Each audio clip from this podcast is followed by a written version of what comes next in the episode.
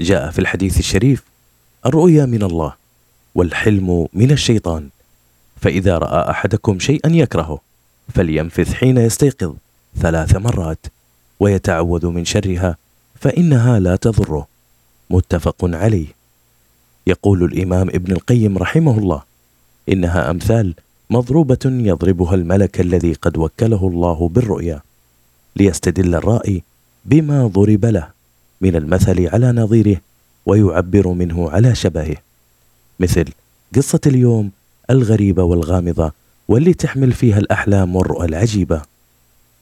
في البداية لا تنسى الاشتراك في القناة والإعجاب وتفعيل الجرس ليصلك كل جديد ويا مرحبا بالجميع.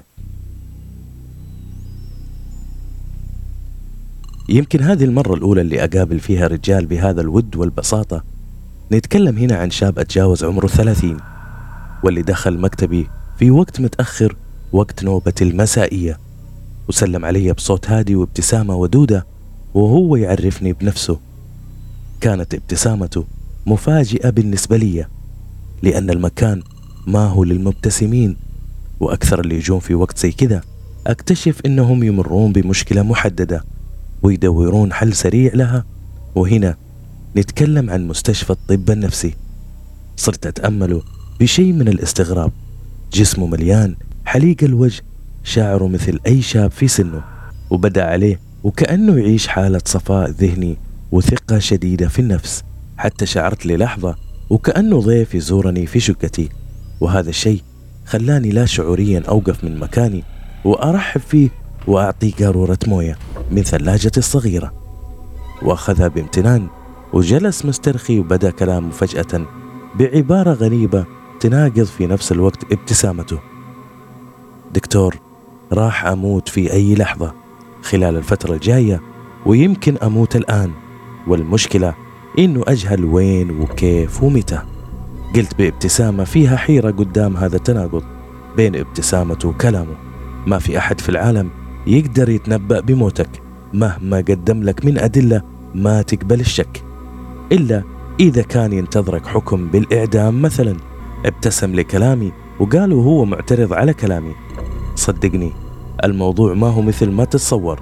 أنا أترقب الموت في أي لحظة وكل خطوة أخطوها حتى استسلمت تماما لمصيري وجهزت نفسي عشان ألقى الله سبحانه. يقول الدكتور هذه ابتسامة اللي فقد الأمل في الحياة وصار مستعد للموت مثل ابتسامة كبار السن. فعلا حزنت عليه وأنا أجهل قصته. وقلت له بشكل ودي ليش ما تقول لي أول شيء المشكلة؟ عشان أفهم اللي تقصده بكلامك. ما رد علي فتح قارورة الموية وشرب شوية منها وقال والابتسامة ما تفارقه. اسمي ركام محمد وأترجاك إنك تتذكر هذا الاسم تمام لأنك راح تقراه في صفحة الوفيات قبل نهاية السنة. يقول الدكتور ما رديت عليه وأشرت له إنه يكمل حديثه. وقتها تنهد وخرج كل الهوى اللي في صدره وقال لازم تعرف إني رفضت فكرة الزواج من فترة طويلة وكنت على استعداد أتحمل العزوبية للأبد مثلي مثل أي شاب ما يدور المسؤولية ولا الارتباط إلا إنه لما التقيت بهذيك البنت كل شيء اختلف. من سنوات قليلة وفي وحدة من الليالي ما كان في البيت إلا الخدامة. بعد ما خرجوا أهلي لزيارة عائلية سمعت وقتها صوت الباب وأنا أمشي بنوع من الكسل وأطالع من شباك غرفتي المطلة على الشارع عشان أشوف من هناك لقيت بنت جميلة جدا وتنتظر وكأنه باين عليها المراقبة والتوتر وهذا الموضوع أثار فضولي وقمت بسرعة لجهاز المناداة وأسألها مين تكون لكن ما عرفتني بنفسها لكن سألت عني وعن اسم الثلاثي. وقالت لازم أنزل وأتكلم معاها للضرورة القصوى. وهذا الكلام أربكني كثير. قلت لها تنتظرني وعقلي يسأل أسئلة كثيرة. إيش تبغى هذه البنت مني؟ وليش جات بيتي؟ والحلو في الموضوع إنه أهلي ما هم موجودين ولا كنت راح أنحط في موقف قمة في الإحراج ولا راح أقدر أبرر الموقف لبست شيء مرتب وطلبت من الخدامة ترجع غرفتها ونظراتها كأنها تقول من اللي على الباب. ورحت أفتح الباب بلهفة ولقيتها تنتظرني. أعتقد إنها نفس عمري ويمكن أصغر مني بسنوات بسيطة. كان جمالها يمنعني أطالع فيها بجدية وابتسمت غصبا عني وسألت مين انتي صارت تغمغم بصوت قلق وكأنها خايفة من ردة فعلي لما تقول لي اللي عندها. لكن لازم أصدقها لأنها جات تنقذني على حسب كلامها. يقول الدكتور تنقذك من إيش؟ ما رد على سؤال الدكتور وكمل كلامه. كلامها أبدا ما كان محفز وتعمدت أتجاهل اللي قالته وسألتها مرة ثانية بشيء من الاستغراب عن هويتها وقالت بتذمر ما هو مهم وأنا ما جيت أخوفك لكن أعرف إنك مسافر في رحلة في واحدة من الدول الآسيوية مع اثنين من أصحابك. فعلا هذا اللي أنا مخطط له حرفيا. وكملت تقول راح تتعرض هناك للقتل على يد واحدة من عصابات الشوارع. قال الدكتور وهو مبتسم وفي نفس الوقت في حيرة. ما فهمت عليك. كيف عرفت البنت بموضوع سفركم؟ هز كتفه إنه يجهل وكمل كلامه ويقول كان كلامها كفيل إني أصاب بالصدمة لدرجة إني سألتها بحدة بعد ما حسيت بتهديد مباشر لحياتي. كيف عرفت بكل هذه التفاصيل؟ وكأن سؤالي حطها في مشكلة اللي كانت تتوقعها وتخاف منها بطبيعة الحال. قالت بصوت رجاء وتوسل ما راح أصدقها. مع العلم إنها تقول الحقيقة والحقيقة إنها تحلم بأشياء كثيرة ودايم تحصل وتتحقق على أرض الواقع. وما هي أحلام وبس هي رؤى. بعيدا عن القصة لازم نوضح الفرق بين الرؤية والأحلام. فالرؤى تتعلق بمشاهدة أحداث مستقبلية بشيء من الدقة.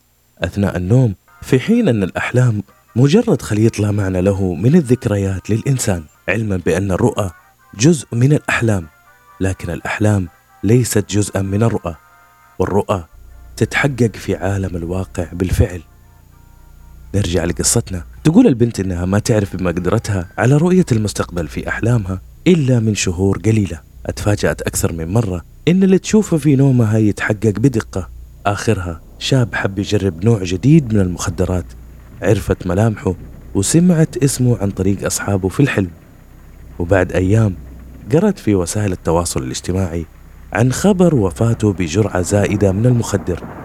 وأقسمت من هذاك الوقت إنها تبذل كل شيء تقدر عليه علشان تنقذ الناس لأنه مستحيل تترك الضحايا يموتون من غير تحذيرهم ومحاولة إنقاذهم أقل شيء. يقول الدكتور أعرف أن القدرات البشرية ممكن توصل لحدود مخيفة بعض الأحيان ولو ما التجارب اللي عشتها في عملي كطبيب نفسي واللي سردت كثير منها في مذكراتي السابقة ولا ما أعطيت مجال واهتمام لكلام ركان. ومع هذا قلت له يمكن تكون مزحة من أصحابك. رد علي هو يضحك. تعتقد إني ما فكرت في هذا الاحتمال يا دكتور؟ لكني أتجاهلته بسرعة. لما أتذكرت إنه من الصعب إنه يقبل أحد يزورني في بيتي ويحط نفسه في موقف زي كذا عشان مزحة خاصة إنها بنت. وكمان من لبسها وسيارتها الجديدة ما تعاني أي مشاكل مادية تخليها تسوي زي كذا ولا علشان مبلغ مالي مثلا. غير إني أعرف أصحابي وأقدر أأكد لك إنه ما في أحد منهم يسوي زي كذا. الموضوع يا دكتور ما توقف لهذا الحد. البنت أثارت فضولي بشكل كبير لما قالت لي بعض التفاصيل في الرحلة مثل ما شفتها وهي نايمة. حتى نبرة صوتي أتغيرت وأكرر عليها سؤالي أنت مين وكيف عرفتي كل هذا الكلام؟ وتأكد وتقسم لي وهي تبكي إنها مجرد رؤية. وشافت جواز سفري وقت عبوري منطقة الجوازات في المطار وعرفت منه اسمي وأقسمت إنها تعبت واجتهدت علشان تعرف مكان بيتي. كل هذا علشان تحذرني من المصير اللي ينتظرني على حسب كلامها. وقررت تجي البيت بنفسها بدل ما تتصل علشان تأكد أهمية الموضوع. يقول الدكتور كيف تصرفت معاها؟ لأنه مستحيل تثبت لك شيء في المستقبل. حتى لو أقسمت وقدمت لك كل المعلومات رد علي بأسف. فعلا لقيت هذا الكلام والجدل ما راح ينتهي لشيء.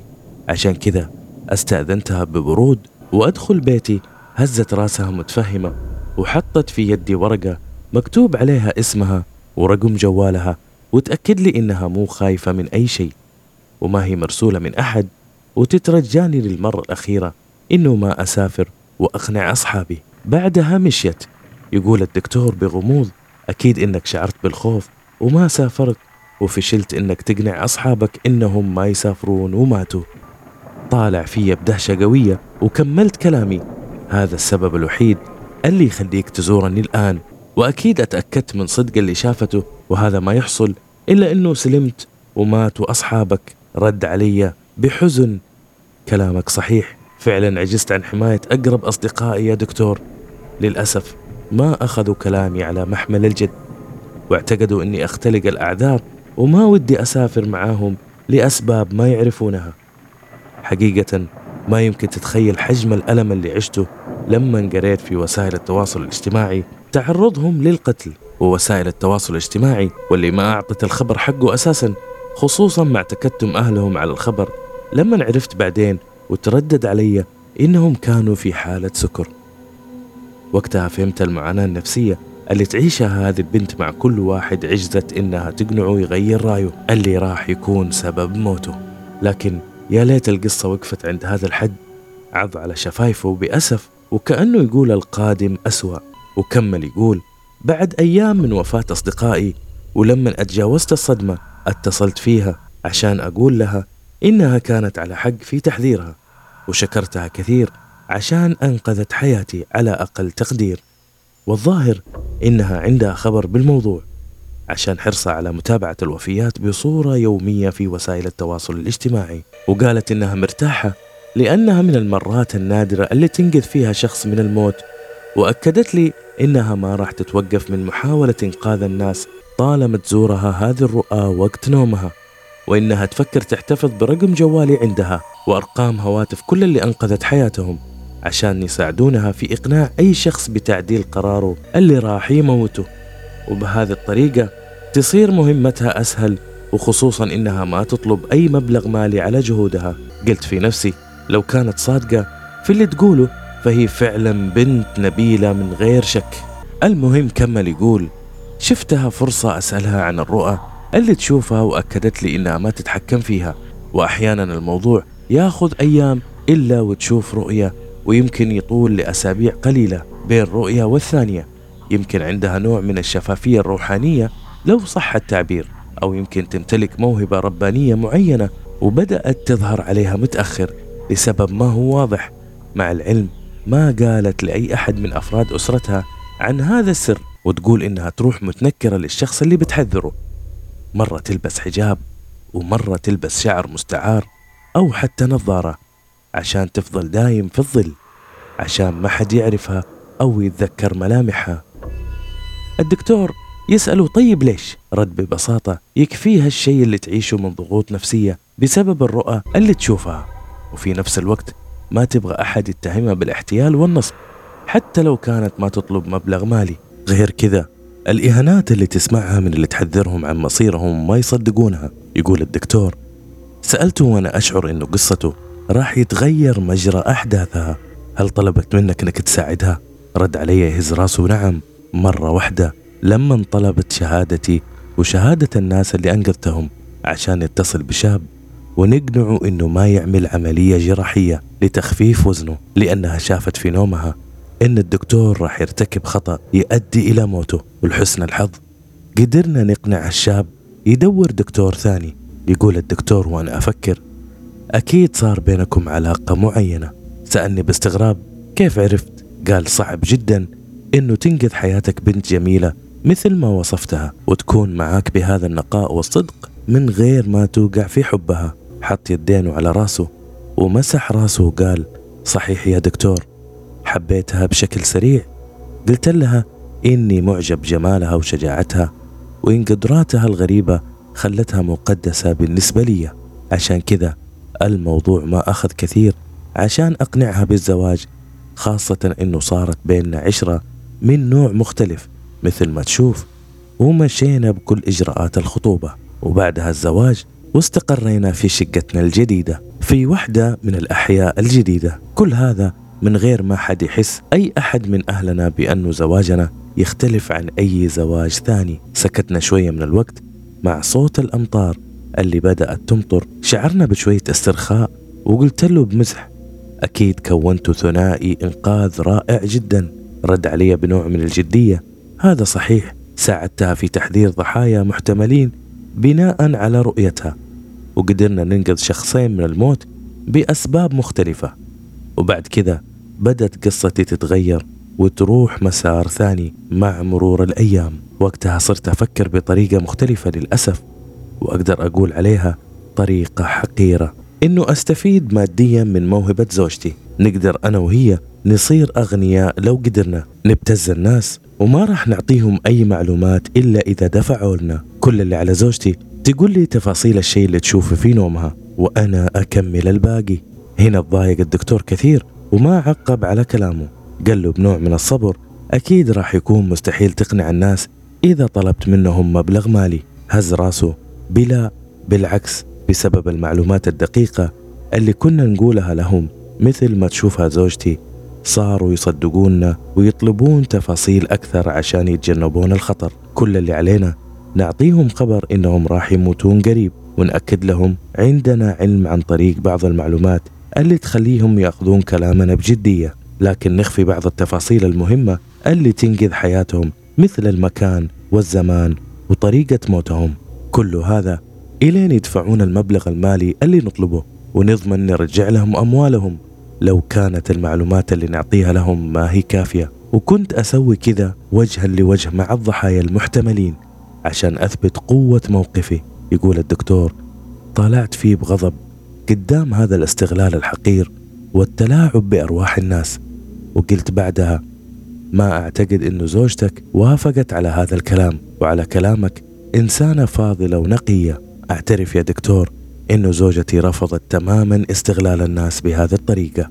حاولت أقنعها في البداية بكل الطرق إلى إن لجأت إلى فرض القوة للأسف. نعم يا دكتور ضربت زوجتي في أكثر من مناسبة. عشان أجبرها على الخضوع ويمكن زاد طغياني عشان طيبتها الشديدة واستسلامها لي وإن ما تنقل مشاكلها لأهلها لأني أعرف طريقة تربيتهم لبنتهم مثل ما قالتها لي بنفسها. واللي دايم أمها تردده وتقول إن البنت خلقت لتتزوج وتتبع زوجها وما تخرج من بيته إلا على قبرها. كل هذا خلاها ضعيفة ومستسلمة قدامي. الأكيد والمرجح أن والدينها مارسوا الوصايا الكاملة عليها من طفولتها حتى انصابت بمرض يطلق عليه عقدة سندريلا وهو مصطلح لم يتم الاعتراف به رسميا في علم النفس ويطلق دوما على المرأة اللي تشعر بحاجتها الدائمة إلى الذكر وخضوعها التام له في حياتها. بسبب ترسخ فكرة الوصاية من صغرها وكمان يلبي أفراد أسرتها كل احتياجاتها من دون السماح لها باتخاذ أي قرار مع عدم السماح لها بالاعتماد على نفسها. واستخدم هذا المصطلح لأول مرة على يد كاتبة الغموض الشهيرة أجاثا كريستي. إلا أنه ما أنتشر إلا على يد الكاتبة والأخصائية النفسية الأمريكية كوليت داولينغ. في كتابها الشهير عقدة سندريلا خوف النساء الخفي من الاستقلال. نرجع لقصتنا.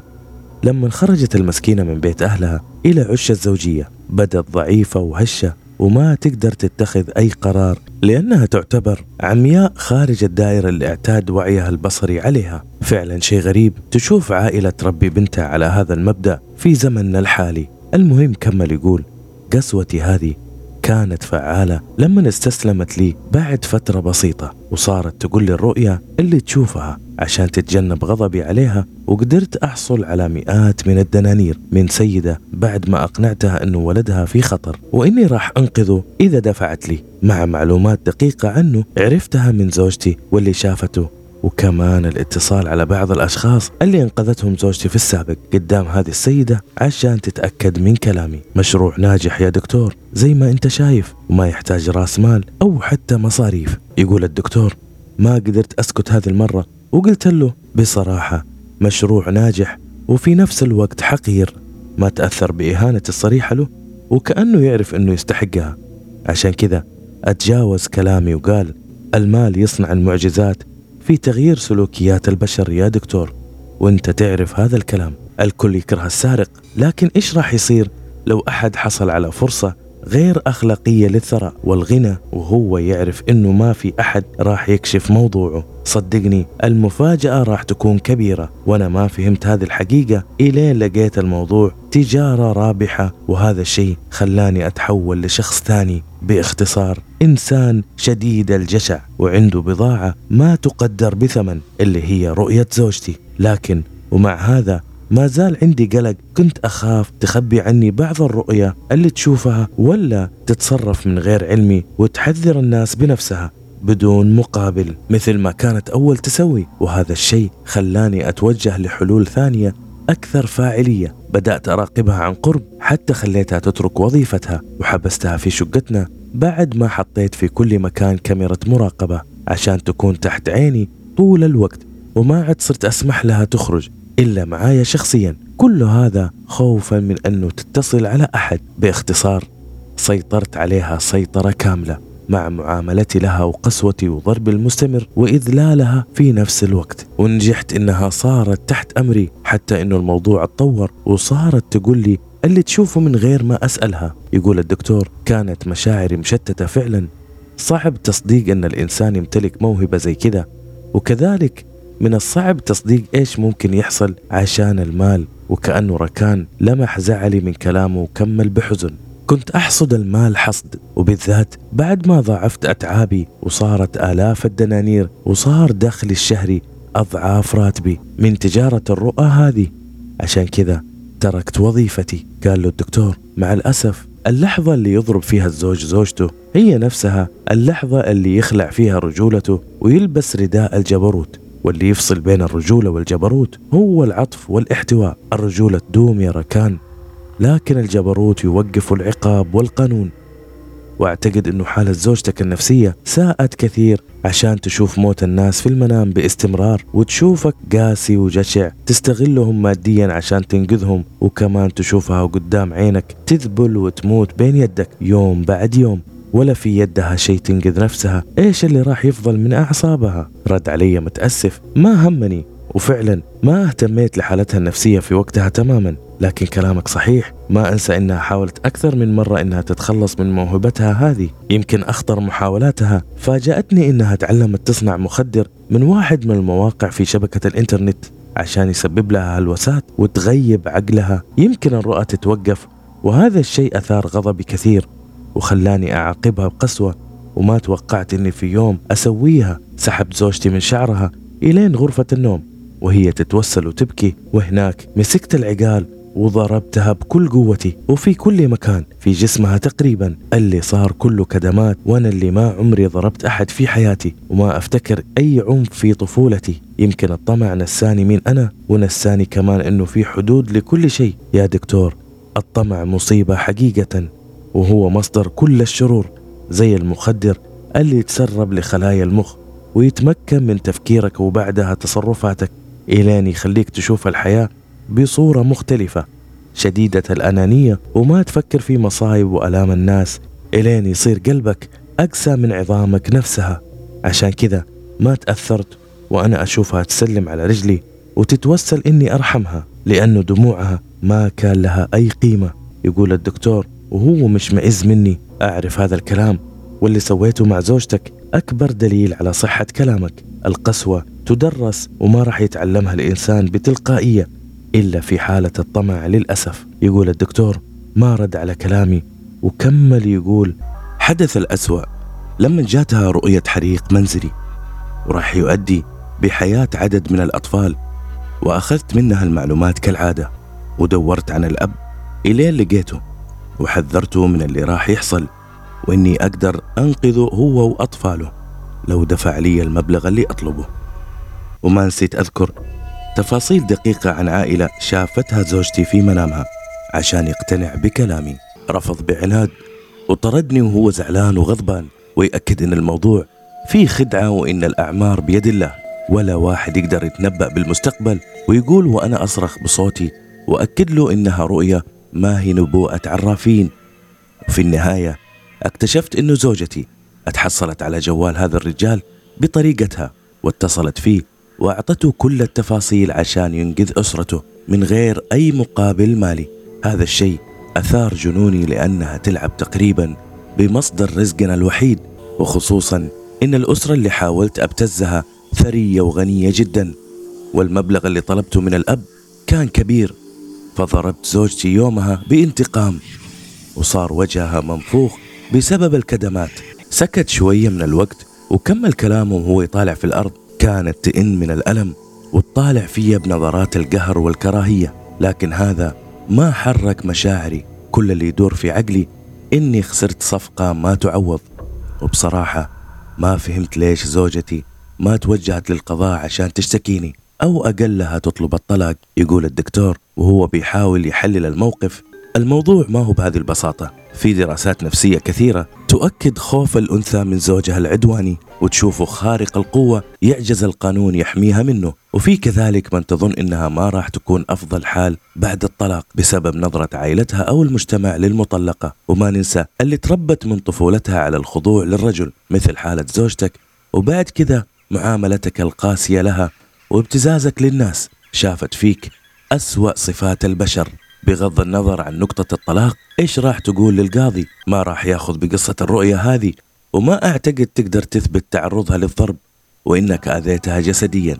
أمر زي كذا يحتاج تقارير طبية تؤكد إصابتها وهذا الشيء ما قد سوته قبل كذا. رجع يكمل كلامه بعد ما فكر في اللي قلت له.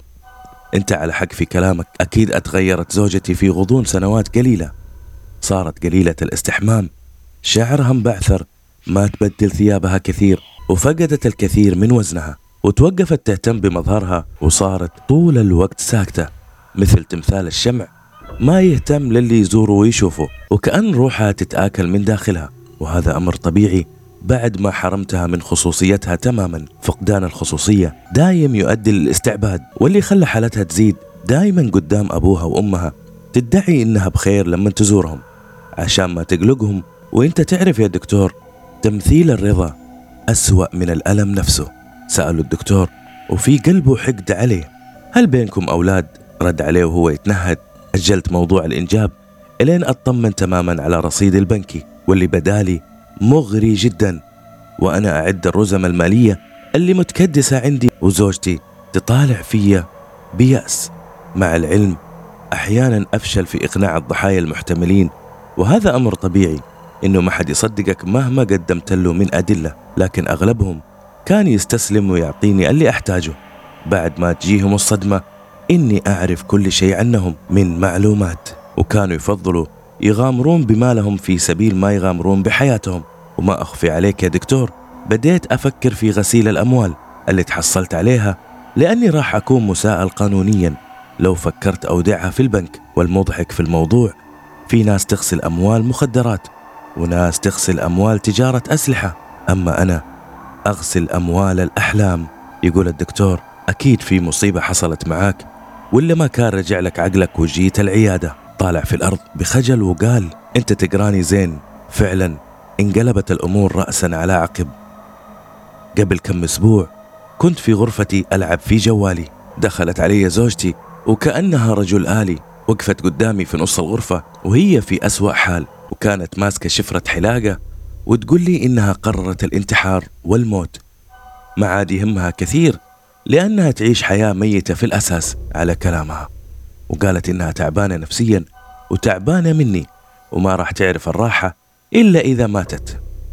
يقول الدكتور فعلا الأوقات اللي ما نخاف فيها مخيفة جدا. صارت زوجتك ما تخاف على حياتها بعد ما حرمتها كل شيء. هز راسه يوافق على كلامي ويقول ما كان هذا الموضوع المهم. قالت لي إنه في رؤية جديدة شافتها من يومين وكانت عن موتي شخصيا. نعم يا دكتور زوجتي شافت موتي وأكدت لي إني راح أموت قبل نهاية هذه السنة إلا إنه ما ذكرت أي معلومات إضافية. وبعد كذا ما انتظرت لحظة واحدة هربت بسرعة للغرفة الثانية وقفلت الباب على نفسها. الأكيد يا دكتور أنصبت بهلع رهيب. قمت من مكاني متجه لها وأصيح من وراء الباب إنه تفتحه ولا راح يكون عقابها شديد جدا. لكن ما استجابت وهذا الشيء خلاني أفقد أعصابي. وأضرب الباب بكل قوتي. كسرت الباب بعد دقائق طويلة ودخلت عليها وشفت زوجتي تلفظ أنفاسها الأخيرة بعد ما نحرت نفسها وهذه جرأة غريبة ما عهدتها فيها. كان مستحيل إنقاذها مع هذا الكم الكبير من الدم. لكن تتخيل الجنون اللي صابني؟ ما هو عشان انتحارها؟ عشان الرؤية المخيفة اللي ما أعرف إذا كانت حقيقية أو لا يقول الدكتور بكل صدق. بصراحة ما أعتقد إنها كانت تكذب عليك. أتكلم هنا من الناحية النفسية وأعتقد فكرة الانتحار ما جات على بالها أساسا إلا لما شافت موتك لأنها شافت هذا أفضل انتقام من زوجها اللي تخاف منه مثل الموت نفسه.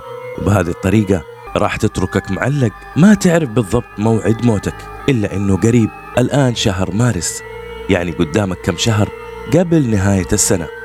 ويمكن تموت في أي لحظة في هذه الفترة. إذا كانت قصتك دقيقة جدا مثل ما قلت سابقا رد علي بابتسامة أنا كمان أعتقد إنها تقول الحقيقة. لأن كانت عيونها صادقة ويمكن تستغرب من هدوء الشديد واطمئناني وأنا أدري إنها صادقة في رؤيتها. لأنه انهرت كثير لأيام طويلة وكنت في أسوأ حال ممكنة. حتى عبارة الانتظار قاتل ما أشوفها منصفة وقتها لأنه الانتظار ما يقتل أبدا. هو عبارة عن نهايات سوداء متعددة يرسمها خيالك في أوقات القلق والخوف. عشان تذوق العذاب وما تشعر بالراحة أبدا. على عكس القتل نفسه اللي نهايته وحدة موتك بطبيعة الحال. وهذا الشيء خلاني أشتعل وأنطفي ألف مرة في اليوم. منتظر لحظة وفاتي لكن بدأت أخيرا أتصالح مع نفسي وأستوعب حجم الجرم اللي ارتكبته بحق الأبرياء اللي ما أنقذتهم أو أهتم لحياتهم. كل هذا عشان دوافع مالية. زوجتي اللي لقت مني صنوف العذاب أتمنى أن الله يسامحني على اللي سويته حتى أني أتصدقت بكل المال اللي ربحته من استغلال الناس. يقول الدكتور ما اهتميت لكلامه لأنه توبته شيء خاص فيه. بالنسبة لي مجرم حقير عذب بنت بريئة ودمر حياتها بسبب طمعه. هذه البنت ما كانت تجرؤ تعبر عن رأيها وبعدين تتصرف بجرأة ما حد يصدقها وتقتل نفسها بهذه الطريقة البشعة هذا اليأس وفقدان الثقة في الجميع. واعتقد راكان أتجاهل نظرات الاحتقار الواضحة علي وقال وهو يغمغم ومستغرب ما زلت عاجز أفهم سبب انتحار زوجتي بعد ما شافت موتي في منامها. كانت تقدر تتركني أموت بدون تحذرني. وتتخلص مني بهذه الطريقة وتصير مجرد أرملة شابة تعيش حياتها بصورة طبيعية. حقيقة رديت عليه بسخرية. تعيش حياتها بصورة طبيعية. أنت تمزح. في العادة المواقف الصغيرة تنهي حيرة كبيرة وبالنسبة لزوجتك المواقف كلها كبيرة وكبيرة جدا أكبر من حيرتها نفسها. المسكينة كرهت الحياة كلها بسببك. اترك عنك الرؤى اللي دمرت حالتها النفسية وانصابت باكتئاب شديد. إنه تشوف من فترة والثانية ناس هنا وهناك يموتون وعليها محاولة إنقاذهم خاصة مع نظرات الشك والاحتقار اللي يطلعون فيها الناس لها ويعتقدون إنها تسوي كذا لغرض معين مهما كان الإنسان فيه خير ما يمكن يستمر العطاء للأبد. أعتقد زوجتك شافت طريقة موتك وانتبهت وقتها لهذه الحقيقة المرعبة.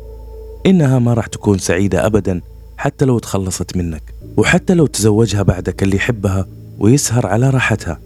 الرؤية ما راح تتوقف. عشان كذا قررت الانتحار لكن ما هو قبل تنتقم منك وتخليك معلق زي كذا. ما تعرف طريقة وموعد موتك إلا إنه قريب. دمعت عيونه وهو يقول أنا ما أشعر بأسف على نفسي. لكن عليها هي حتى ما اهتميت لتحقيقات الشرطة اللي ما خرجوني من دائرة الشك إلا متأخر. بعد ما أثبتت تحقيقاتهم عدم وجود جريمة قتل حتى ما اهتميت لتساؤلات أفراد عائلتي وكذلك عائلتها ونظراتهم التحتية اللي تحسسك إنه لي دور في انتحارها.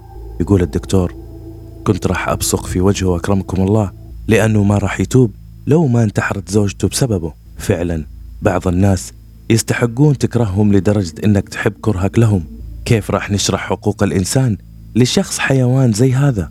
وفي قمة غضبي من مصير زوجته قلت بشيء من العدوانية.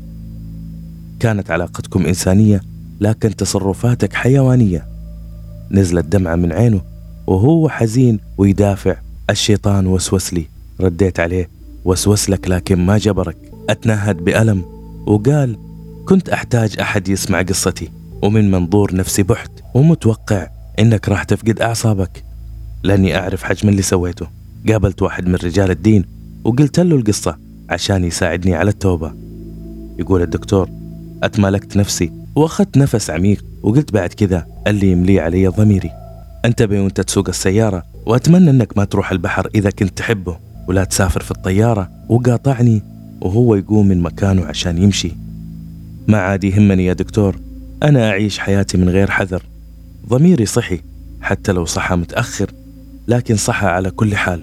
ويمكن لو بحثت عن اسمي في صفحات الوفيات الفترة الجاية راح تلاقيه يقول الدكتور. ذكر اسمه بعدها بالكامل عشان أتابع صفحات الوفيات وكأنه يأكد لي صدق قصته. أعرف أنه جاي يحاول كسب تعاطفي معه وأعرف أنه محاولة كسب عطف الناس من أهم سمات ضعف الشخصية. على كل حال شخص يضرب زوجته ويهينها بهذه الطريقة مستحيل يمتلك شخصية قوية. الأكيد أنه ما انتهى الموضوع عند هذا الحد. جاني فضول قوي. بعد ما راح ركان صرت أتابع الوفيات بصورة مستمرة يوميا. إلين قريت اسمه. بعد حوالي شهرين واتصلت برقم الجوال الموجود في الإعلان عشان أقدم واجب العزاء على إني صديق له. وعرفت من اللي كلمني إنه ركام مات مخنوق بطريقة غريبة جدا ما أحد أتوقعها.